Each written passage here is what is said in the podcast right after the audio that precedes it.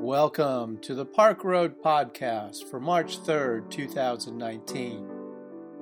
During this season of Lent, Dean will speak on misunderstanding, identifying the problem, and Amy Jacks Dean will speak on understanding, seeking an answer. Their topics today are A New Religion by Russ and Mountaintop Experience by Amy.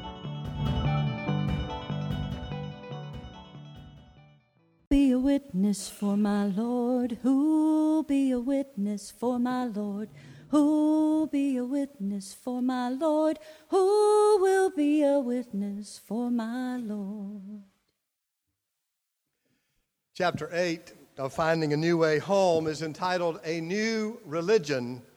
Everything that's true about Christianity is a myth.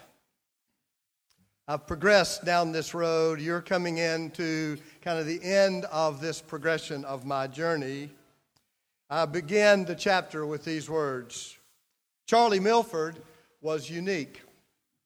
Yes, I know technically speaking, everyone is unique, so I know that it distorts the literal meaning of the word. But if you knew Charlie, you know what I mean in saying he was uniquely unique. There are those rare individuals who stand out through rare ability or serendipitous opportunity or unique charisma and Charlie was one of those. I have never met a person with a stronger personality, period. For good and sometimes for ill, Charlie Mil- Milford had the strongest, most rarefied person, persona I have ever encountered. Charlie had strong opinions, and his were always right. Charlie had internal courage, and he spoke and acted on his opinions. Charlie had a sonorous voice, and he was not afraid to, u- afraid to use it in speaking truth to power. Charlie had dynamic leadership, and he led with never a hint of self doubt or timidity. He tells the following story to be true, and it sounds just confidently pious enough not to be doubted. In 1951, the Park Road Baptist Church in Charlotte, North Carolina, called Charles O. Milford to become their founding pastor, the founding pastor of a new Southern Baptist congregation that would eventually be planted in the pasture of a dairy farm on the outskirts of a bustling city. The church was founded in December of 1950. Charlie was called within that first year. Within a year, the new pastor had penned his own letter of resignation and dated it 1983. He wrote the letter in 1951. He dated it 1983.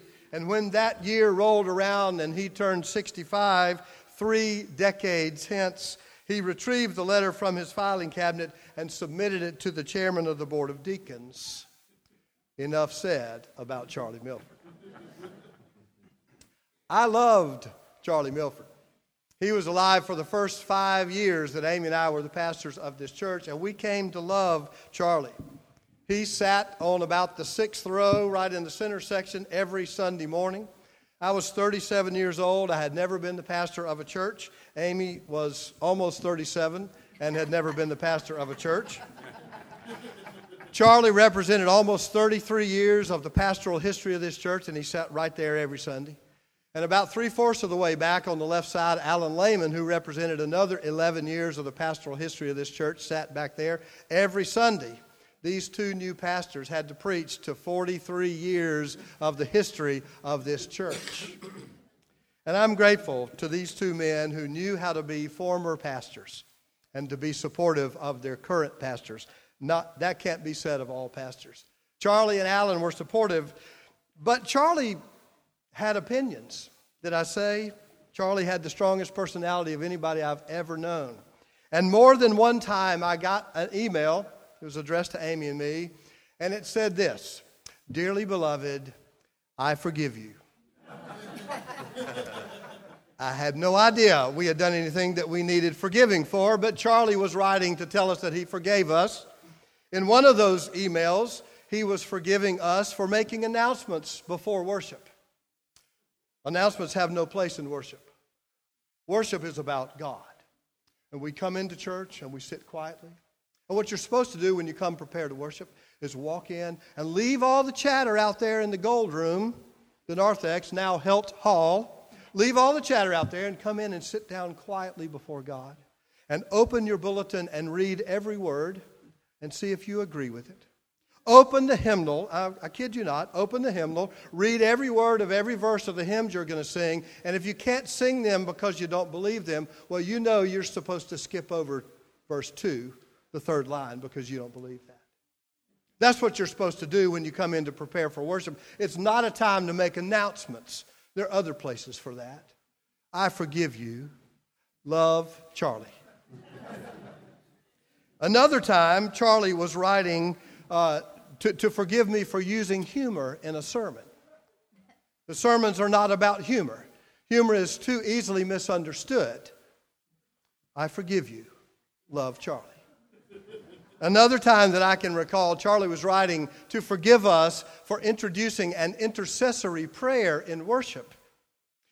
I think there had just been uh, a natural disaster. Uh, there had just been a natural disaster. I think it was uh, relating to a hurricane in Haiti.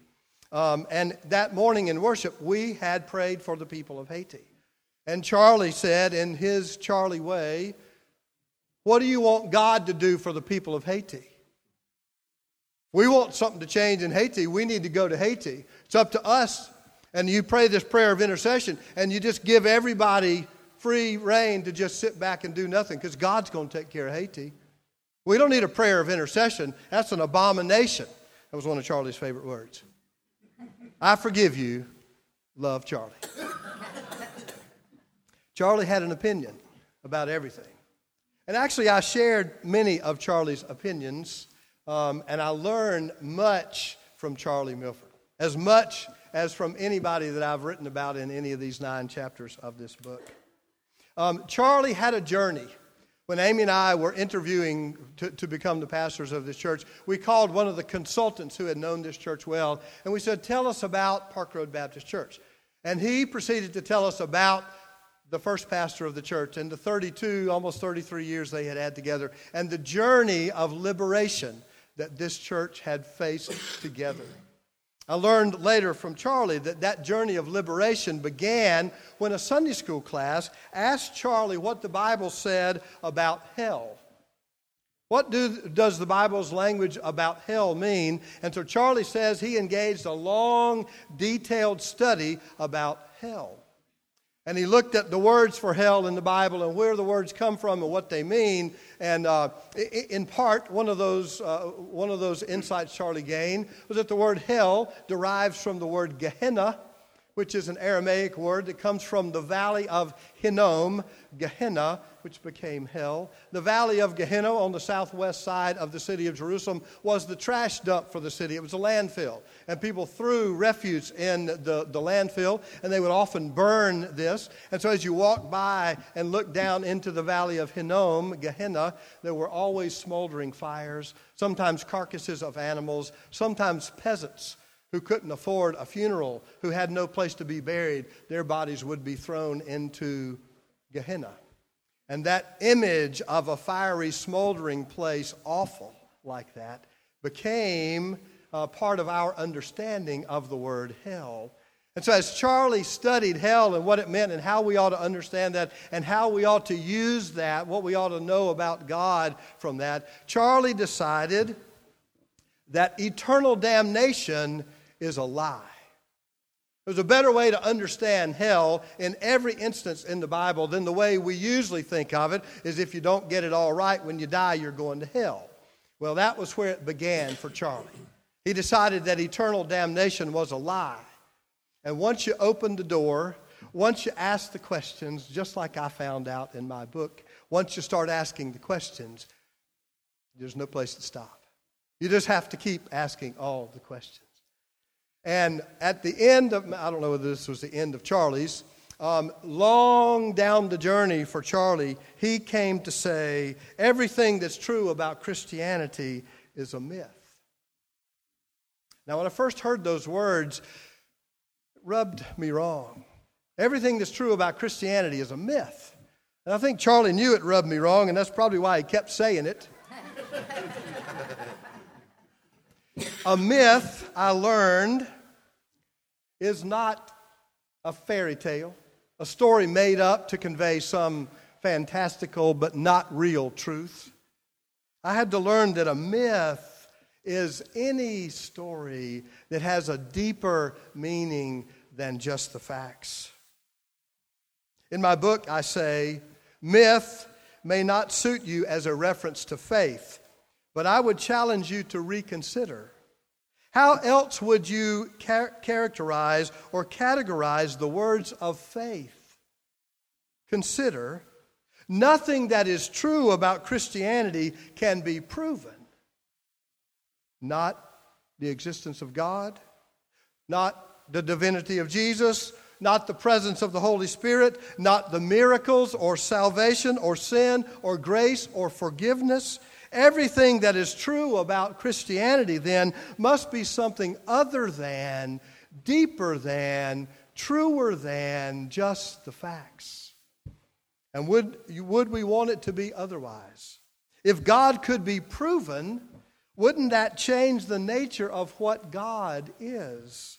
Only temporal, material or events or processes can be tested empirically and proven factually the theory of gravity, the processes of evolution. Mathematically, formulas can be proven, theorems and equations can be solved for. But is that how we want to understand God? As some temporal, testable, provable part of the material universe, some kind of abstract equation and intellectual theory? God is more than just the facts. Frederick Buechner says a myth is a truth, a truth that can never be proven, but can only be lived for, believed in, and loved. A myth is a truth that cannot be proven, can only be lived for, believed in, and loved. A myth is any story that is truer than the facts. And what Charlie was teaching me in his sometimes abrasive teaching style is that Christianity must never be reduced to just the facts. It's much, much greater than that.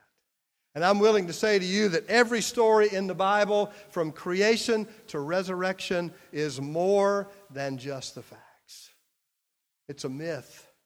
They're all myths. They all call us to engage, invite us into the stories. How do we find ourselves in these stories? It's not about what happened 2,000 years ago, or 5,000 years ago, or 25,000 years ago. It's what's happening right now in your life, in your heart. Faith is more than the facts. The way of Jesus is more than the facts. The love of God is more than the facts. The American novelist Tom Robbins understood the power of fiction, the power of story. You'll notice in your bulletin when we do our, our call and response from the scripture reading, we say, um, You have heard the ancient story, all caps. We're referring to this myth. We're referring to whatever the story was we read today, and we're inviting you into that story. You've heard the story today of the transfiguration of Jesus. And we're inviting you into that story. You've heard the ancient story. Let us listen now in our own living for the truth. The Pulitzer Prize winning poet Wallace Stevens once said The final belief is to believe in a fiction, which you know to be a fiction, there being nothing else. The exquisite truth is to know that it is a fiction and that you believe in it willingly. Now, I know the word fiction might rub you wrong, but if faith is not fact, what is it? It's more than fact, it's myth, it's story. Maybe you can consider it fiction that you are a part of, the fiction that God is writing. The final belief is to believe in a fiction which you know to be a fiction, there being nothing else the exquisite truth is to know that it is a fiction and that you believe in it willingly. Faith is not an acceptance of facts, it is taking a step, casting your life on the beauty of God's story. It is a leap of faith. Now, I'm not saying there's no historical validity to the Bible, that there are no facts. I'm not saying that at all. I'm just saying it's deeper than that. It's always deeper than that. There is more, that faith is truer than just the facts. Myth is a truth that can never be proven, but can only be lived for, believed in, and loved. My faith is in the love of God and the way of Jesus. And I do not want to spend any of my time as an apologist trying to prove faith. Faith is so much bigger than that. I want to live for God. I want to believe in Jesus. I want to love the myth and let faith transform my life. Who'll be a witness for my Lord? Who'll be a witness for my Lord? Who'll be a witness for my Lord? Who'll be a witness for my Lord? And so I set out to prove to you how this fantastical mythological story of the transfiguration of Jesus is true. It happens when a bride tries on the dress. You know, the dress and her face and the faces of her mother or her sister or her BFFs light up because everyone knows she will say yes to this dress. You can see it in her face. It happens in all of those sappy reunion clips where a military person surprises a spouse, a parent, or a child. They get me every single time especially if it's at halftime of some sporting event. They're on the big screen and they didn't see it coming. That moment of recognition when that long awaited reunion is a surprise. And when the few seconds of shock wears off, you can see it in the faces of the loved ones reunited. It happens when a baby is placed in the arms of a parent for the first time. You can see it in their faces love at first sight. It happens all the time. Transfiguration, that is. If you're watching people's faces, you can see it everywhere. When the aha comes, when beauty surrounds, when music stirs your soul, when love settles, when doubt subsides, when fears calm, when glad reunions occur, when bread is broken, when relationships are restored, when forgiveness is offered, and when forgiveness is received when heartache has had some time to be soothed, when flowers are given, when chocolate is eaten, when I do's are spoken, when you get to hear, well done, good and faithful servant, when tears flow, when heads are thrown back in laughter, it happens all the time. Transfiguration, that is. If you're paying attention, transfiguration is occurring within you and all around you. All, period, the period, time, period, not LOL. Not a joke. If you think this event from Luke's gospel was some kind of one moment in time that can never be recreated, then that means you're not paying attention. These fantastical stories are everywhere. One of America's favorite preachers, Russ has already quoted him this morning, Frederick Buechner, helped me to remember that this week when he wrote about this text. It is as strange a scene as there is in the Gospels, even without the voice from the cloud to explain it. They had no doubt what they were witnessing. It was Jesus of Nazareth, all right, the man they had tramped many a dusty mile with, whose mother and brothers they knew, the one they'd seen as hungry, tired, footsore as the rest of them. But it was also the Messiah, the Christ in his glory. It was the holiness of the man shining through his humanness, his face so afire with it that they were almost blinded. Even with us, something like that happens once in a while, Buechner says. The face of a man walking his child in the park, of a woman picking peas in the garden, of sometimes even the unlikeliest person listening to a concert, or standing barefoot in the sand watching the waves roll in, or just having a beer at Saturday baseball game in July. Every once and so often, something so touching so incandescent, so alive, transfigures the human face that it's almost beyond bearing. The phrase from Buechner's paragraph, the holiness shining through the humanness. That's what happens all the time. But we forget to look because we are distracted by the muddy lows of living in the valley of the shadow of death, where the news is bad and hope is lost. We become jaded with bad news and the evil that surrounds us, and we stop looking for transfigured people. The church is called to tell the story of those who have been transfigured. We are to find the places where holiness is shining through the humanness and then name it and call it out for everyone to see. Look, there he is. Look, there she is. But wasn't it interesting at the end of the scene of this mountaintop experience? Did you notice? The last words I read and they kept silent, and in those days they told no one of any of the things they had seen. Wow, what a shame. They told no one because no one would have believed them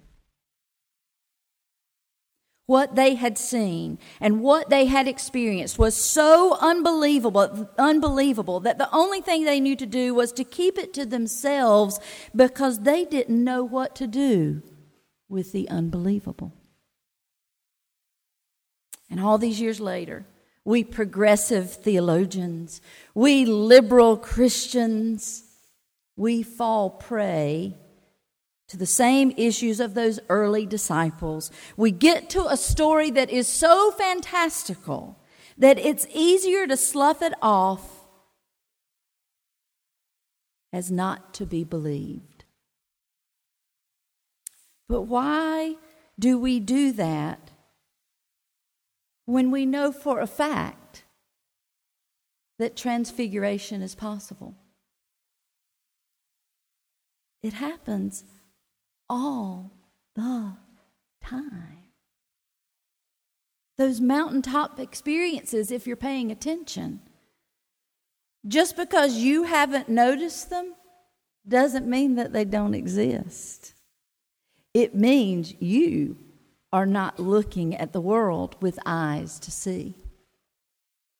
If you don't know the fantastical transfiguration story, that ain't on God. That's on you.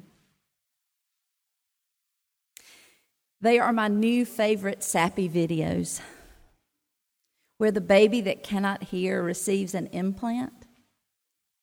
And upon turning the device on, she hears her mother's voice, and her face lightens up, and the room is filled with a combination of giggles and tears or the toddler who cannot see clearly has glasses placed over his eyes and he turns and he looks at his father's face. And the clarity of recognition is expressed in such profound joy on his little tiny face. When we hear with our ears and see with our eyes the transforming power of God, when we see holiness breaking through the humanness, then we are the ones that are transfigured. May it be so. Who'll be a witness for my Lord? Who'll be a witness for my Lord? Who'll be a witness for my Lord? Will you be a witness for my Lord? Amen.